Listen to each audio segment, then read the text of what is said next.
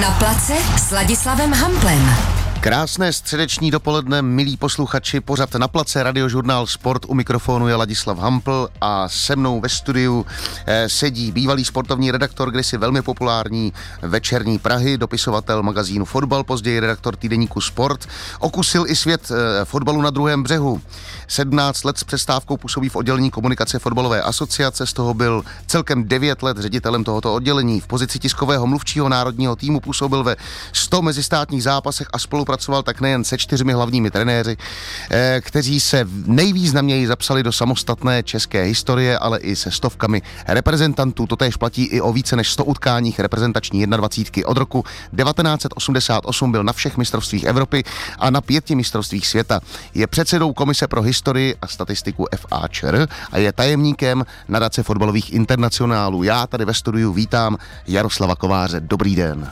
Uf, abych pravdu řekl, tak to ani nevím, že to jsem tolik udělal, ale dobrý den, děkuji za pozvání, jenom bych maličkost opravil, nejsem, nejsem předsedou komise, býval jsem a teď jsem dva roky e, sekretářem komise. Tak sekretářem, omlouvám se za tuhle tu špatnou informaci, ale e, prostě v té komisi jste ano, a tam, tam spolupracujete. Začneme, pane Koláři, úplně od píky, budeme se dneska bavit o kopané a budeme se asi s radostí bavit o kopané, protože s tou jste zažil poměrně dost krásných zážitků a věnuje se, věnujete se jí vlastně prakticky, řekl bych, eh, skoro celý život, i když vy říkáte, že ne, že jste s ní začal až někdy v 35, ale ta láska musela být někde úplně od začátku už. Ano, byla od začátku já a prakticky, co pamatuju, tak jsem vždycky tíhnul k fotbalu jako malý žáček. Ještě v Milesku jsme chodili s klukama hrát za barák, pak jsme hráli za Mileský eh, fotbalový klub profesionálně jsem hrál asi tak eh, tři měsíce za vodní stavby tábor třetí ligu protože jsem přišel do Prahy studovat v roce 70, tak jsem toho musel nechat, ale mm, a už jsem do toho tábora nedojížděl, takže já jsem toho jako hráč moc nedokázal. Myslím si, že o to víc eh, jsem se pak mohl věnovat tomu takové té práci podpůrné v zákulisí, ať už teda na té straně novinářské, anebo na té straně, jak já říkám, na druhém břehu, to znamená té funkcionářské. Mimochodem, každému bych přál z novinářů třeba, aby si to mohl vyzkoušet tak, že by si vyzkoušel jeden i druhý břeh, protože myslím si, že by to oběma stranám velmi pomohlo. Myslíte k nějaké objektivitě eh, toho pozorování té druhé strany? Ano, já si myslím, že to je o tom, že mm, samozřejmě by to, to samé platilo asi pro funkcionáře, aby si mohli vyzkoušet ten druhý břeh novinářský, protože pak by se ty dvě strany víc pochopily a nebyly by tam tak vyhrocené některé věci, protože prostě samozřejmě eh, je to jedna loď a já někdy závidím třeba novinářům kteří, a funkcionářům, kteří jsou v hokeji, kteří prostě mi připadají, že jsou na té lodi víc než ten fotbal. Mm-hmm. Když začnu úplně, úplně, ale úplně od té píky. Já jsem vám tady eh, těsně před naším rozhovorem vyprávěl, kde je nějaká moje nejzasší eh, vzpomínka na, eh, na to, kdy jsem si zamiloval kopanou a je to mistrovství světa v Mexiku v roce 1986, když mi bylo pět let a Argentina vyhrála titul. Vy máte nějakou takovouhle nejzasší vzpomínku, kdy jste si eh, tu kopanou zamiloval? Já samozřejmě mám taky takovou. Je to něco podobného, akorát to nebylo na obrázcích, ale poslouchal jsem rozhlas po drátě, tehdy, to už asi nikdo z mladých neví, co to, by, co to bylo, ale bylo to takový hezký zařízení, že člověk chytil prostě ten jeden mm, program mm-hmm. a mhm. tam se dávali přímý přenosy z mistrovství světa v Chile v roce 62 a tam jsem poslouchal všechny ty zápasy, takže si do, do, jako úplně představuju, teď když tady takhle sedím, tak slyším úplně, jak tam křičí reportéři, že v první minutě jsme dali Mexiku gol. E, samozřejmě 1-0 jsme vedli, to už jsme měli postup ze skupiny jistý, ale pak jsme prohráli 3-1, ale nevadilo to. Takže jako to si vybavuju úplně přesně a to mi bylo 11. A v tom roce 62 já se ptám jenom kvůli svýmu tátovi, protože když jsme o tom někdy vedli debatu, tak eh, on mi říkal, že při finále eh, Československa s Brazílií prostě on byl tak takovým fanouškem Brazílie, že vlastně tak trošku fandil Brazílii. Jak jste na tom byl vy tenkrát? No já jsem samozřejmě fandil našim, že jo, to je jasný, že jo? Ale, ale jako bylo to tak, že mm, jako my, my, jsme jako posluchači slyšeli, jak ty komentátoři říkají, že to byla chyba brankaře a to až později jsem pak uviděl film, který se jmenoval jestli se nepletu, ten počet 89 gólů v Chile. To byl takový černobílej film, kde se, který se promítal v kinech hned krátce na to, asi půl roku po mistrovství. A tam vlastně byly sestříhaný všechny góly celého mistrovství mm-hmm. světa. A tam jsem teprve viděl poprvé ty góly, který pan Šrojf, brankář tehdejší, eh, dostal, to znamená, to byly prostě věci, které kdyby jednu z nich udělal takhle špatně, tak by to bylo moc a on udělal dvě nebo tři, že? Mm-hmm. takže to byla taková smůla docela. No, eh, když se vrátím k vaší hráčské fotbalové kariéře, tak já vím, že jste říkal, že to bylo jenom tak letmo, ale, ale jak byste se charakterizoval vy jako hráč? Jakým, jsem... jakým jste býval hráčem? Co jste hrál za post a, a jakou, jakou roli jste měl třeba v kabině či na hřišti? Tak ono to bylo tak, že já jsem hrával. Vždycky jsem byl tehdy středním obráncem. Byl jsem středním obráncem, tehdy se začínalo už taky hrát že se čtyřma, takže jeden z těch dvou. Hrával jsem to Milevsku za žáky a pak, když mi bylo asi 17, tak jsem dostal nabídku, abych šel hrát do tábora do vodní staveb, které hráli tehdy třetí, eh, třetí ligu chlapy a dorostenci hráli dorosteneckou ligu. Mimochodem tehdy to bylo tak krásný, protože to už taky nikdo nedokáže představit, že byly zápasy dorostenecké ligy, které se hrály jako předzápas eh, ligových zápasů. Takže my jsme třeba s těma vodníma stavbama přijeli na Spartu, kde jsme hráli eh, ten dorostenecký mm-hmm. zápas eh, a na druhý poločas už tam bylo 20 tisíc diváků. Jo. To je fantastický. Nádhera úplná, prostě úplně, ještě teď mi naskakují uh, pupinky, jo, jo, protože ono to bylo prostě takový, že člověk, samozřejmě, když jsme přijeli do Čakovic a tam, tam hrál um, jeden z, eh, z Jurkaninů, že jo, ten, ten, to tak eh, tam jsme zase, eh, bylo prázdní, jako lidi kolem nebyli žádní, jo, mhm. ale na té Spartě nebo prostě na těle těch na Dukle, tehdy pár lidí taky chodilo v té době, takže už tam byly nějaký vždycky na ten druhý poločas. A, te, a nikdo, nikdo neříkal, že se zničí trávník nebo tak. Prostě my jsme hráli hodinu před tím zápasem, e, jsme, nebo tři čtvrtě hodin před zápasem jsme dohrávali druhý poločas. No tak jestli nás poslouchá někdo z momentálních činovníků FAČR, tak si myslím, že tohle to není úplně špatný nápad. E, no, který asi ne... by to už teď nešlo. No. Já chápu, že to asi, asi, asi nejde, ale... Ale, ale bylo to, to zajímavé. I pro ty dorostence zejména, protože ty měli no prostě najednou pocit, že jako ten fotbal věděli, co, co obnáší ten velký fotbal. Jo.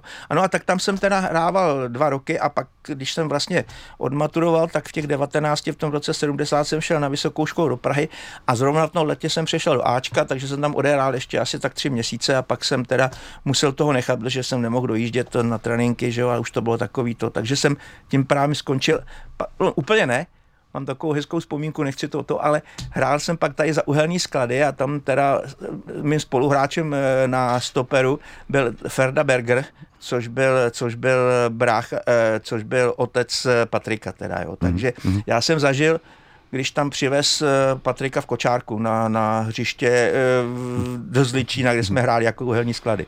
No, tak takovouhle krásnou vzpomínku na rodinu Bergerů má Jaroslav Kovář, můj dnešní host. Na place s Ladislavem Hamplem. Hezké středeční mrazivé dopoledne eh, tady eh, z rozhlasu Radiožurnál Sport pořad na place. Se mnou tu ve studiu sedí Jaroslav Kolář a povídáme si o kopané. Je to hezké povídání a pro ty všechny, kdo se připojili až teď a poslouchají nás až teď. Eh, pane Koláři, vy jste sice vystudoval techniku a do roku 86 jste pracoval jako programátor nebo opravář nastupujících počítačů, ale, ale osud tomu chtěl, abyste se vlastně vrhnul na eh, sportovní novinařinu. Jak se to stalo? Zázrakem, ano. Zázrakem se to stalo. Já věřím na to eh, a už se na to zvykla i moje žena za tu dobu. Já vždycky říkám, že všechno člověk má dělat, až ve chvíli, kdy to pán Bůh chce. Takže ono to asi tak nějak asi pán Bůh chtěl, protože jednou jsem navštívil svého kamaráda, který dělal šéfa eh, výpočetního střediska a On mi povídá, ještě chceš dělat novináře? A já povídám, no chtěl bych, ale jako to. On říká, no já vím o tom, že ve večerní Praze by mělo být ve sportu volné místo.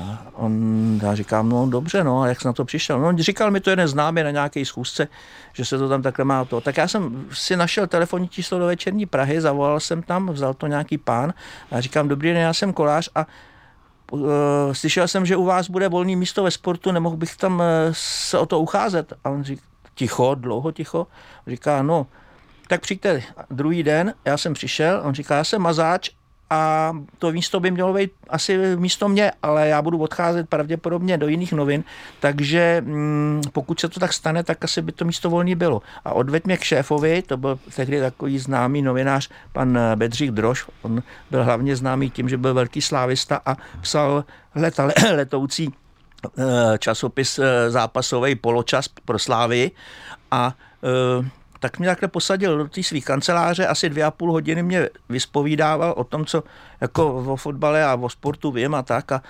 tak se na mě kouknul a říká, víte, to bylo v září. A říká, víte co, tak od, od ledna můžete nastoupit, já vás beru, já to s vámi zkusím, protože to, a já jsem úplně zapnul po dechu, protože já jsem do té doby prostě jenom chodil za kamarádama, novinářem a panem Rýparem a panem Šimákem do gólu a tam jsem vždycky nasával tu atmosféru a říkal jsem si, to je krásný, abych chtěl někdy dělat v gólu a takovýhle.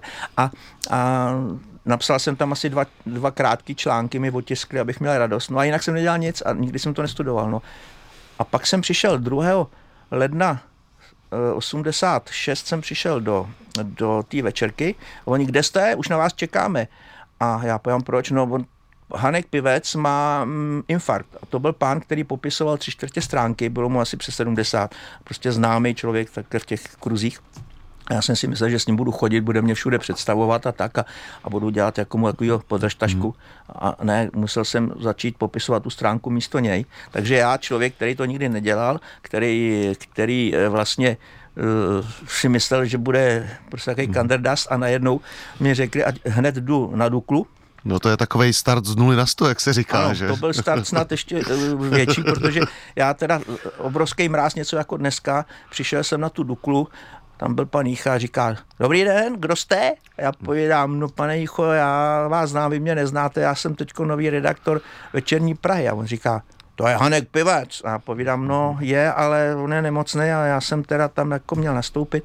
A co tady děláte? A povídám, no přišel jsem, přišel jsem dělat rozhovor s panem Luhovým a a protože on bude jako teď nastálo v Dukle, on říká, no jo, ale on tam je teď minister, minister národní obrany, jako vítá je do nového roku, musíte počkat. No tak jsem čekal, v tom mrazu jsem čekal asi hodinu, hodinu a čtvrt. No a pak teda vyšli ty hráči v těch teplákách na ten první trénink, takže Luhový se se mnou zastavil asi na, na pět minut a já jsem si to teda hezky poznamenal a měl jsem první rozhovor druhý den v novinách a takhle to pak šlo furt. A když se takhle zpětně podíváte eh, na ten, na ten rozhovor, povedl se vám? Byl, byl dobrý ten první první rozhovor, nebo, nebo byste k němu ne, z dnešního úhlu pohledu měl výtky? tak jako, ono to je tak, že tyhle ty rozhovory jsou takový, jako, vy, eh, který mm, člověk jako ten fotbal znal v té době, takže jak, protože se, já jsem se o něj zajímal, chodil jsem na fotbaly, četl jsem hodně to, takže ono to bylo jako, jako celkem svým způsobem jednoduchý. Čtyři otázky, čtyři odpovědi, proč je v Dukle, jak to, to jak, aha, co aha. od toho čekají, takže ono asi by to nebylo moc jiný teď. No. no nicméně, eh, tahle novinářská kariéra vám odstartovalo i eh, spoustu cestování, co se, co se třeba reprezentace týče. Eh, vy jste měl eh, první eh, mistrovství Evropy v roce 1988 v Německu a pak hned 90 mistrovství světa v Itálii a od té doby víceméně jste nevynechal žádné mistrovství Evropy. Tak řekněte nějaké zážitky vlastně, jako co se týče cestování na, na, na, na tyhle ty velké události. Jak by bylo asi hodně, nevím, jestli to vůbec bude posluchače zajímat, ale, ale možná jo, protože speciálně ty mladší, kteří si nevedou představit, jaký byly tehdy doby, tak eh, abych mohl jet ten v 88. na to svoje první mistrovství eh, do Německa, kde naši teda nehráli, a já už jsem teda v té večerce dělal dva roky, tak jsem, eh, tak jsem samozřejmě redakce mi peníze na to nedala, že jo, protože již tam naši nebyli a to, takže jsem si ušetřil pár korun, za ty jsem si vyměnil někde mm, marky německý, západo, a ne ty, co našli na Karláku. a sehnal jsem výjezdní doložku, sehnal jsem si akreditaci a jel jsem na mistrovství Evropy. No, Škodovkou 120, přijel jsem tamhle do Plzně, tam jsem večer v 10 asi zaparkoval na tom parkovišti, co teď je ten velký, velký parkovací dům před uh, stadionem ano. Viktorky. Tam jsem si pokusil ukrýt svých 300 nebo 400 marek a vyrazil jsem do Rozvadova, tam jsem zastavil u brány, vyšel v 11 hodin nějaký uniformovaný Příslušníci tam koukli na moji Škodovku a odešli dovnitř do toho domku. No a ráno v pět přišli a začali mě odbavovat. Takže já jsem se na to mistrovství eh, asi 6 hodin dostával přes hranice. No a pak jsem teda dojel do Německa, no tam jsem absolvoval asi šest zápasů, včetně zahajovacího a tak, no a tím jsem vlastně byl na tom prvním mistrovství Evropy. To druhé mistrovství Evropy bylo taky dobrodružný, to bylo v 92. zase bez naší účasti a tam uh, jsme jeli s kolegama novinářem asi uh, služebním autem od večerky, takovým Fordíkem malým a u Berlína na okruhu, tam byly, byly strašní zácpy v té době vždycky, tak jsme tam v tom té zácpě popojížděli, popojížděli, až náš Fordík kleknul. Takže já jsem Nechali jsme se dotáhnout do servizum, kolegové jeli e, na nádraží, jeli vlakem do Švédska a já jsem jel stopem domů do Prahy doma jsem si vyzvedl svoji za starou zase 120 a vyrazil jsem za nima do Švédska, takže tam jsem byl. No potom, tak to je. To byl další dobrodružný. To, pak Ob... už to šlo celkem jednoduše. Obdivuhodný výkon. A co, co, co mistrovství světa v Itálii 1990 s naší účastí? Jak eh, vzpomínáte na tohle to svoje mistrovství světa? No nádhera. Jako musím říct, že to bylo tak první, eh, mám, mám, já už jsem byl na několika mistrovstvích, byl jsem i v 94. v Americe. To bylo taky nádherný úplně nejnádhernější bylo teď 2018 eh, v Kataru, ale tohle to první... Jako to 222, ne. Je tak, teď, pardon. Ano, ano, no, rozumím, rozumím. Rusku, ano, pardon, chápu, chápu. I tam jsem byl, ale to ten Katar, omlouvám se. A, ale to ta Itálie, to je prostě, když je něco poprvé, tak je to a ještě takhle nádherný s tím, že naši postoupili tak daleko. Tak a ještě to bylo čerstvě vlastně čerstvě. jako ve, ve, ve, ve svobodném světě. No, prostě hrajeme no. ve Florenci, že jo, tam je, já nevím, půlka stadionu eh, našich fanoušků, kdy no to je předtím, předtím žádní fanoušci vlastně nikde zahraničí na ty zápasy jezdit nemohli, nebo tam bylo pár. To je nádherný. Musím říct, že tam jsem byl taky na zápase Fiorentina Slovan Liberec a, a to je ten, ten stadion To je prostě ráda, když tam přijeli takový davy, no. Hmm, Takže tam jsme, no ale tam mám taky jeden zážitek, tam jsem jel s kolegou 12 trojkou, že to budeme jezdit tam a zpátky hmm. a to, no a ta 12 trojka nám hned asi po, po týdnu klekla, jo.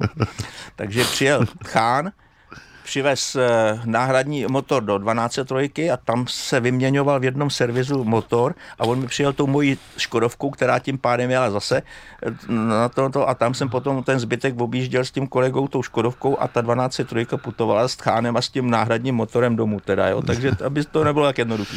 No. Rozumím. Eh, no, v 96 je, je nějaký poslední mistrovství Evropy, který jste zažil jako novinář, pak ano. už vlastně jste přecházel do té funkcionářské. Byl takový klíčový.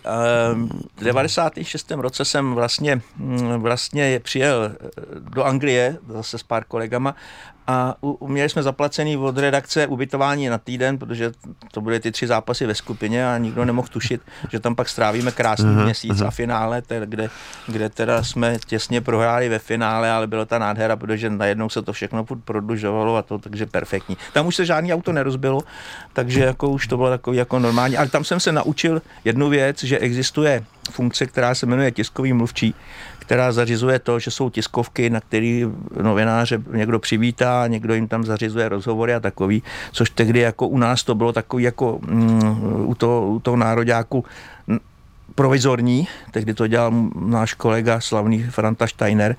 A e, v té chvíli, v té chvíli jsem vlastně okoukal něco, co mě pak e, ovlivnilo do budoucna velice moc, protože pak jsem se dostal vlastně na tu funkci, kterou, kterou jsem dělal u toho, u toho nároďáku. No k tomu se určitě dostaneme po, eh, po zprávách, ale ještě jednu takovou pikantní eh, vzpomínku na tu Anglii máte, tam sice nekleklo auto, ale scháněli se autobusy po finále, ne? Eh, Vy jste jo, mi říkal, že... Jo, to jsem vám říkal a, a teda, jako je to takový zajímavý. Skončilo finále samozřejmě, všichni jsme byli smutní, pak jsme šli na tiskovku, jak to tak chodí, tak to nějakou dobu trvá, když už teda všechno skončilo a já teda odcházel tak nějak ve Wembley po, té, po tom ochozu, který je pod těma tribunama, takhle, no, teď už je to tam samozřejmě jiný, ale ten starý stadion, a takhle jdu a proti mě jde taková jedna postava, nikdo nikde už jenom hodinu a půl, dvě za po zápase. A proti mě jde ta postava, když byla těsně přede mnou, tak jsem zjistil, že to je Karel Gott, tak jsem ho pozdravil, povídám mu dobrý večer a on říká, dobrý večer, nevíte, prosím vás, kde jsou tady autobusy na letiště, já bych potřeboval je najít, tak se jsem ještě ukazoval Karlu Gotovi, kde se dostane na parkoviště s autobusama, který ho odvezli na letiště, takže to je jako zajímavý. Fantastický, fantastický a krásný stříbrný zážitek eh, pana Jaroslava Koláře s Karlem Gotem z Wembley z roku 1996. Poslouchej Sport. Radiožurnál Sport. Place s Ladislavem Hamplem. Hezké středeční dopoledne máme po půl jedenácté a se mnou sedí ve studiu Jaroslav Kolář. Bavíme se o kopané, Bavíme se o jeho životě okolo Kopané, o jeho lásce ke Kopané a taky o všech funkcích, co okolo Kopané eh, dělal. Naposledy jsme končili tím, eh, že byl novinářem. V roce 96 udělal jakýsi, řekněme, přestup, můžu to tak říct, eh, přestup a řekl bych, že je průkopníkem eh, v českém fotbale eh, funkce tiskového mluvčího nejen na té reprezentační úrovni, ale trošičku i na té klubové. Tak, pane Koláři, že byste nám k tomuhle řekl, jak, jak tohle vzniklo? Ano, je to tak asi necelých 30 let, ale je to jako pravěk, teda bych vám pravdu řekl, protože v té době opravdu takové ty pozice v českém fotbale, jako je tiskový mluvčí nebo tiskové oddělení, vůbec neexistovaly. Já jsem to pochopil právě na mistrovství Evropy v Anglii, kde i ty Rusové, kteří s námi hráli ve skupině, tak měli tu funkci samozřejmě Italové eh, úplně perfektní, Francouzi také a tak dále. Tak jsem si říkal, že by byla asi škoda, aby, aby něco takového neměl i náš národní tým. A mm, tehdy v září jsem zašel eh, za panem předsedou Chvalovským, tehdy jako novinář Večerky, kterého znal tak jako novináře Večerky, ale jinak jsme se prakticky moc nepotkávali. A on říká, co potřebujete? A já povídám, no, já bych měl takový nápad, že by tady mohlo být u reprezentace a u, u, vůbec uh, u svazu jako funkce tiskového mluvčího. On říká, no to já taky jako už připravuju, ale jako zatím jsme na tom neměli moc času. No. A, a jako by se to chtěl dělat. Povídám, no samozřejmě, že bych to chtěl dělat, ale hlavně teda jsem chtěl vědět, jestli to je vůbec možné. On říká, tak víte co, napište mi, jak si to představujete a uvidíme. Tak já jsem tam druhý den přinesl takovou A4 popsanou hustě tím, co bych si jako představoval jako like, který poučený tím eurem. No a ono takhle kouknul, zamračil se, pak se na mě podíval, pověděl, kdy můžete nastoupit. Já jsem vyvolil oči a říkám, no tak nejdřív za dva měsíce, když dám výpověď zítra. No, říká, no to bylo začátkem září, tak on říká, no tak eh, v prosinci můžete nastoupit. No tak já jsem vlastně přišel na Strahov, kde nebyl protiskový mluvčího ani kancelář, ani počítač, nic, prostě, prostě jedna skříň plná fotografií a nějakých eh, a psacím stroj, se psacím strojem, no a takže jsem jako měl to štěstí vlastně začínat dělat tu pozici vlastně na zelené louce, což jsem mm-hmm. nikomu asi už nikde nepoštěstí. Že jo? A tak podle svýho, samozřejmě tím pádem i s plnou chybama, měřeno současným měřítkem by to vůbec jako, to bylo, jak říkám, pravěk, protože nástupem eh, sociálních eh, sítí a takového, teď už ty mhm. kluci, kteří to u nás na Strahově dělají, tak ty prostě dělají úplně, zaprvé tehdy, tehdy ještě furt byla novinářská doba, že někdo napsal článek a měl pokoj. Teď je to o, o tom, že všechno funguje 24 lomeno 7 a, ano, ano. a tím pádem i ten mluvčí musí jako na to reagovat. No to, to je pravda, to je sice pravda, ale někdo to prostě odstartovat musel. Ano. A jak říkáte, na zelené louce, tak myslím, že jako vlastně tomu dal asi, ale si ten eh, start poměrně dobrý, když, eh, když se to u nás eh, uchytilo a, a kdy vlastně nějakým způsobem jsme konkurenceschopní. Hm. Tak je pravda to, že on teď, jako každý vidí tu funkci toho mluvčího jako že to je, jezdí s nároďákem, je u reprezentantů a tak dále. Ono to je ten, ten, ta špička toho ledovce, ono tam je té práce 80-90% práce je taková, která je taková ta nezáživná, jo? Ty komuniké z různých zasedání, e, e, řešení nějakých problémů, většinou u fotbalu je to tak, že když je všechno dobře, tak je, tak je to klid a když je něco náhodou špatně, tak už je prostě pozvižení, takže jako ta, mm, ta starost je pořád taková a to bylo tehdy, i to je teďkon. A uh, myslím si, že, že prostě, mm, že prostě v té chvíli to bylo o tom, že já jsem teda dělal oboje a bavilo mě nejen takový to, mm, ta špička, to takový to ta třešnička na dortu, ale i to, co bylo k tomu potřeba to. A to je to důležité, aby to ten mluvčí měl eh, prostě v sobě i, i s tím letím, s tím nepopulárním teda. No jasně, a vy jste, vy jste si ale, jak jste říkal, od té reprezentace, eh, eh, když jste dělal toho tiskového mluvčího, tak jste si v roce 97 odskočil vlastně k funkci také klubového tiskového mluvčího, řekněme tak jako na hostovačku, protože ano. Sparta hrála ligu mistrů a, a svého tiskového mluvčího neměla a už ho by ho vlastně taky měla mít v té době. Ano, ono to je právě taky pikantní v tom, že v té době ani vlastně nebyly ty funkce ještě u těch klubů. A, te, a v té chvíli vlastně poprvé přes Salzburg, tehdy myslím, že se nepletu, postoupila poprvé Sparta do ligy mistrů tehdy hrála s Dortmundem a ještě dalšíma a, a s nějakýma Turkama a už se to moc nevybavuju, ale no a, te, a teď přijeli prostě z UEFI a řekli jim, že musí mít tiskového mluvčího, protože tam prostě budou už tři dny před zápasem a budou dělat všechny ty procedury a tak dále. No tak Sparta to vyřešila tak, že oslovila asociaci, no a takže já jsem vlastně pak asi až do roku 2000, vždycky, když Sparta hrála Ligu mistrů, což byla ta doba, že ho jí hrála skoro po každý ty, leta, tak uh, jsem vždycky měl, když hráli domácí zápas a někdy třeba v to, i v tom Dortmundu jsem byl s nima, takže i na ten venkovní uh, jsem dělal vlastně na hostování zároveň i mluvčího Sparty při, při, tom, při, tom, mm, při té lize mistrů. Je fakt, že, že pak od roku 2000 se to už jako zavedlo ve všech klubech a, a zase to, co tam teď všechno je, tak to já už bych, to je prostě asi tak o tisíc procent víc, než se tehdy dělalo. E, rozumím. E, když jste dělal tiskového mluvčího reprezentačním výběru nebo i té 21. E, no, jak vzpomínáte na, na tyhle reprezentaty? Můžete, můžete vyzdvihnout třeba nějaký tým, který, který se vám vril pod kůži nebo, nebo čistě třeba reprezentaty, s, kterým, s kterými se vám pracovalo, pracovalo pěkně v, v rámci komunikaci s médiím a s médiem a samozřejmě a tak dále. Prostě nějaký tým, který byl výjimečný, na který, na který rád vzpomínáte? Tak ono to je tak, že já jsem byl vlastně u toho nároďáku 90 7, když vemu 96 prosinec 97 až do roku 2002 do léta, pak jsem asi na 7 let na Strahově nepůsobil, to jsem dělal externě jako redaktor gólu, hmm. to je taky pikantní, ale teď, teď nebudu, nebudu k tomu odskakovat.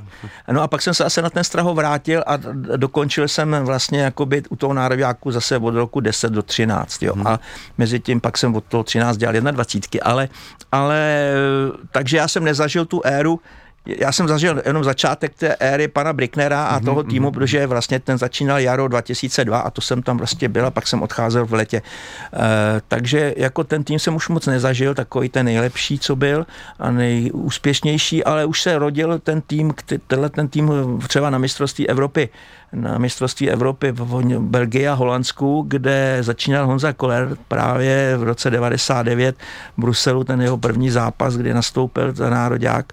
A musím říct, že, že to byla ta kvalifikace, kdy jsme mimochodem nestratili ani bod eh, v tom roce 98-9 a musím říct, že prostě eh, jako v každém týmu jsou hráči, kterým nevadí rozhovory, pak jsou hráči, který to, jeden třeba takový příklad, Jirka Němec, když byla vždycky setkání s novinářema, tak eh, Jirka Němec eh, vždycky koukal vzít nějak roha, aby nemusel na to, na to setkání. A pak byl vždycky pracní za ním chodit a říká, Jirko, dojde tam aspoň na chvilku a takovýhle. Ale mimochodem všichni ho mají jako, že němej a že ne, ne, nemluví, ale já ho mám tak zazrazenýho, že Jirka Němec je jeden z hráčů, který když už teda ten rozhovor dávali, tak to bylo tak, že věděl, o čem mluví, otevřeně a všichni by mu mohli závidět jako, jako to, co dokázal odpovědět. On to nebylo tak, že by tam potom vyprávěl nějaké fráze, ale když to takto řekl, tak jak to má být a, a řekl to prostě úplně přesně, pomenoval ty věci a tak. Takže jako Jirka Němec je takový eh, mluvič dvou tváří. Teda. No a Honza Koller, chudák. E, chudák, protože jo, v Holandsku tenkrát to mistrovství před zápasem s Holandskem prostě byla tiskovka a tam byly štáby, asi 20 štábů a Honza každému zvlášť vyprávěl o tom, jak eh, musí, jak, jak, jak to bude ten zápas a to já ho obdivoval, protože on prostě všem trpělivě tou svojí... Tou... Ale co já teda jako znám teď z Real to Praha, jako kdy, hmm. kdy ten Dino hraje s náma, tak já myslím, že tuhle tu, tu lidskost si ano, jako drží ano, do dneška. Ano, jo? Ano. Je vlastně obdivuhodný v tom, že, že opravdu i, i dneska myslím, myslím že ne, jako neodbíde nikoho ano, a, přesně tak. A, a poctivě každému. A co slíbí, tak to ano, dodrží. Ano, přesně tak a každému, ano. každému vypráví. No, myslím, že třeba eh, rozdíl mezi teda, jak říkáte, Jirkou Němcem a třeba, já nevím, Pavlem Nedvěrem, který jako měl takový eh, problémy s médiem a tenkrát nějaký jako Pavel, vlastně... Pavel měl zajímavou, zajímavý vývoj, protože on ve chvíli, kdy, kdy se stal kapitánem, což bylo v zápase s Bulharskem v září a teď nevím, kterého roku, 90 sedm, no prostě eh, stal se kapitánem, první zápas jsme hráli v Bulharsku a vyhráli jsme tam 1-0 a od té doby on ty rozhovory prostě začal dávat, protože si uvědomil, že je kapitán a že prostě musí, že jo, jako jo. Takže, ale do té doby se mu taky moc nechtělo, mm-hmm. ale pak mhm. teda jako je začal dávat a to, možná, že narážíte na nějakou tu mm, no, spíš, spíš to období, mlčení. Ano, spíš, spíš na, na období. To jsem taky zažil. No. no. Já si myslím, že tehdy to bylo tak, že to bylo velký nedorozumění a plno hráčů to tehdy pochopilo dodatečně, že to byla chyba. Já jsem, já jsem jim to říkal. Já nevím, já už jsem to vyprávěl plno lidem, kteří, kteří e, jsou z mého okruhu, nikdy jsem to neříkal takhle veřejně, ale já si prostě myslím, že e, jestli máme teda čas, no, e, já si teda myslím, já bych popsal klidně, jak to bylo, jak to začínalo všechno.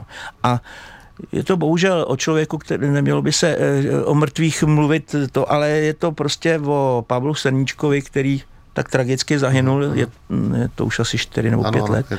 A m, mm, tehdy jsme hráli baráž s Belgií, měli jsme těsně před ní, tehdy, tehdy chytal pa, Pavel Srníček za Ačko, tlačil se tam nový mladý eh, brankář Petr Čech, média začala psát, že by asi už měl chytat Petr Čech a protože zrovna v té době Sparta hrála nerozhodně na Bayernu a postoupila ze skupiny ligy mistrů.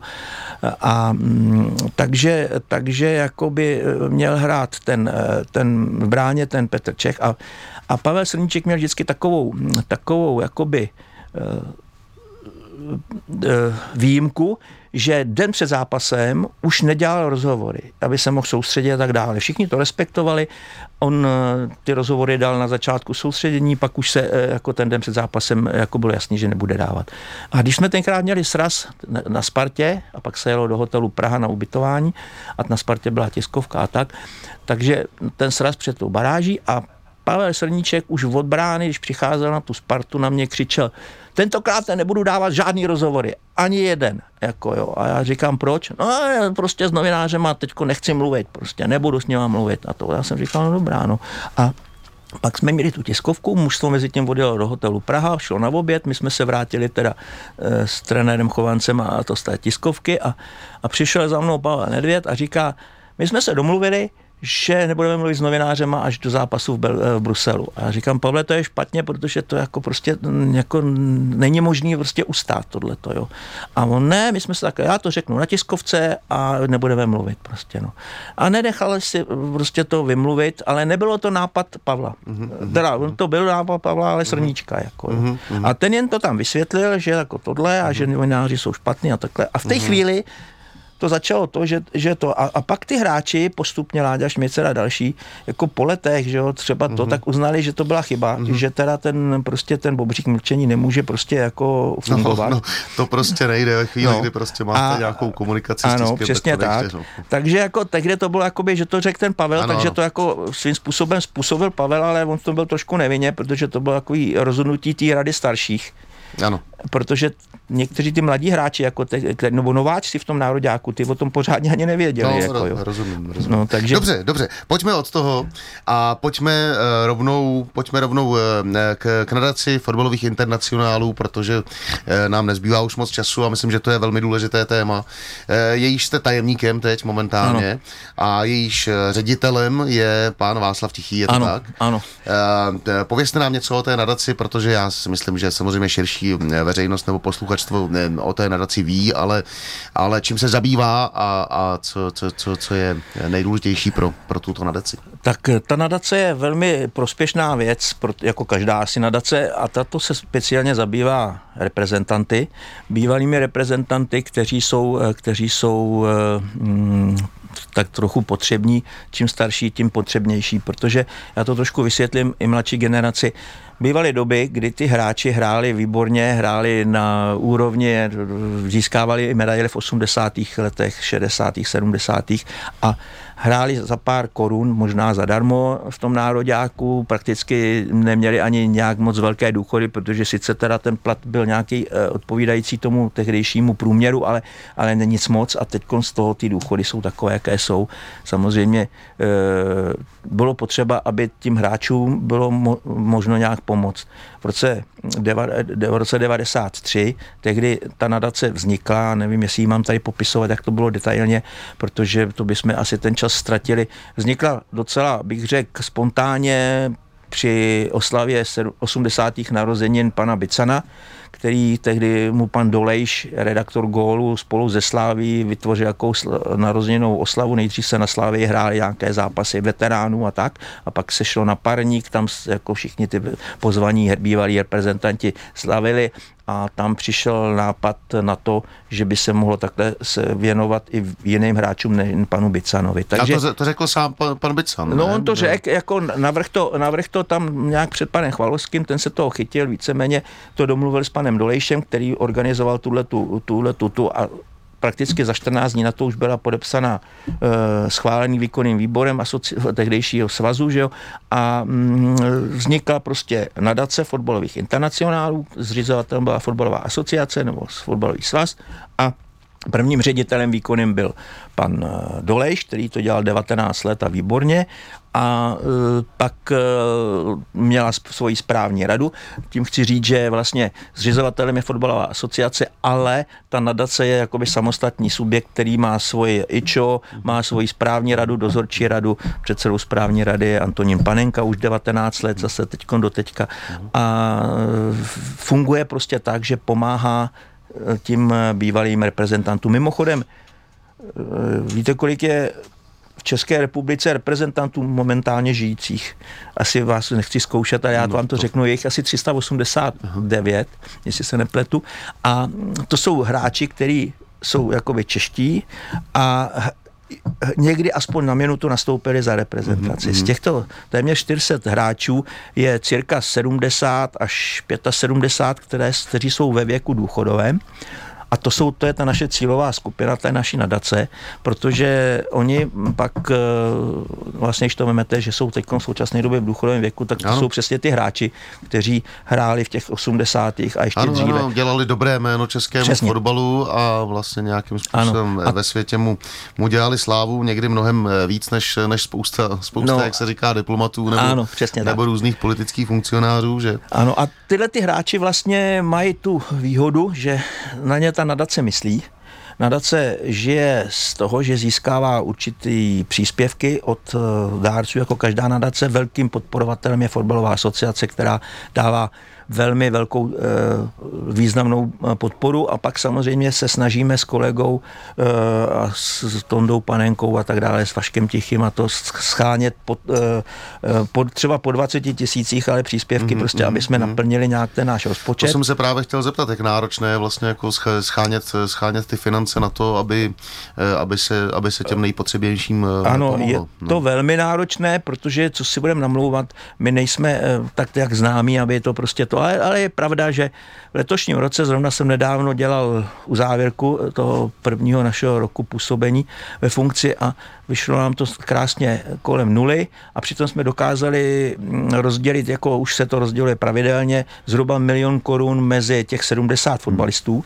My jim vždycky posíláme takový vánoční příspěvek, mm-hmm. takže podle toho, kolik je jim let, zhruba do 70 a od 70 posíláme určitou částku, která je když to vezmete 70 lidí, milion korun, takže aspoň něco.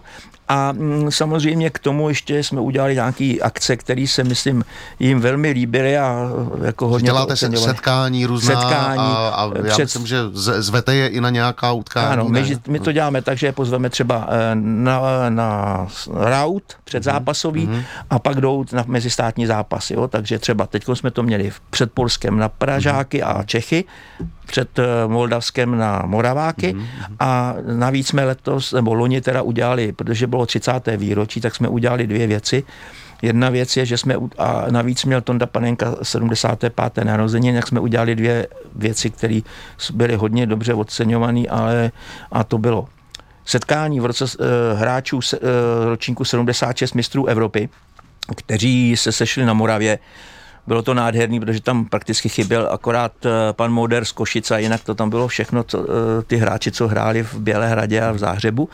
A moc si tam popovídali, bylo to takový s cymbálovkou ve věným sklípku. A pak tam, pak jsme udělali řekl bych, docela velký program, asi skoro dvouhodinový, eh, kde byla první část věnovaná nadaci a jejímu výročí a jejímu činnosti. A, a pak tam byla druhá část oslava Tondových narozenin.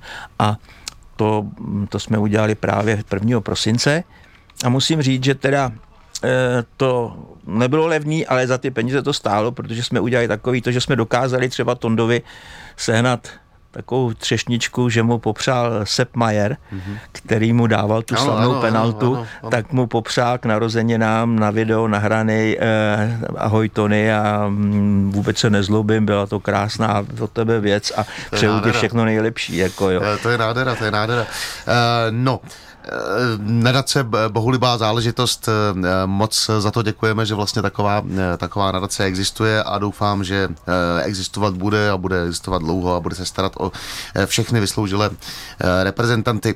Pojďme teď tak trošku do reality, protože už nám nezbývá moc ano. času. Já jsem se vás chtěl zeptat na aktuální věci.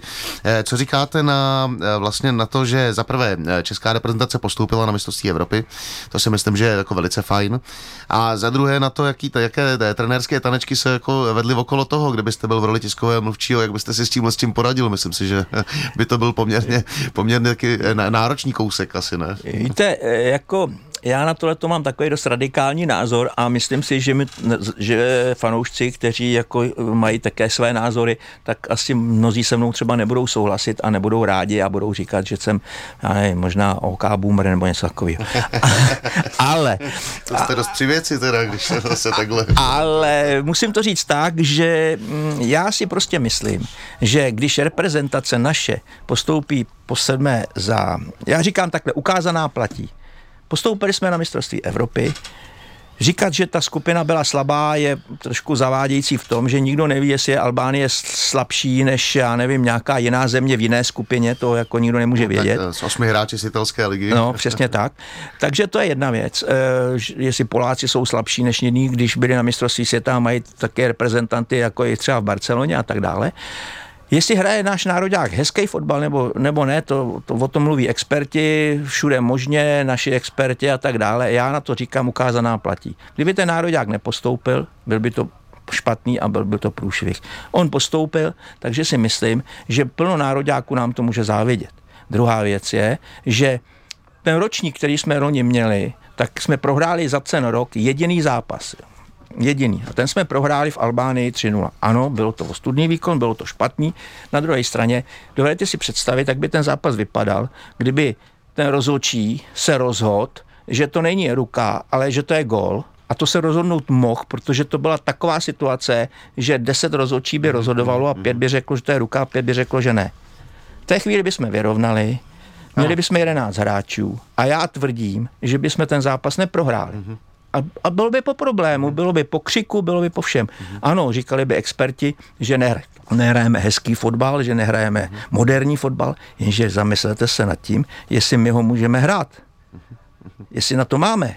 Jestli máme takový mančav, který bude hrát krásný fotbal.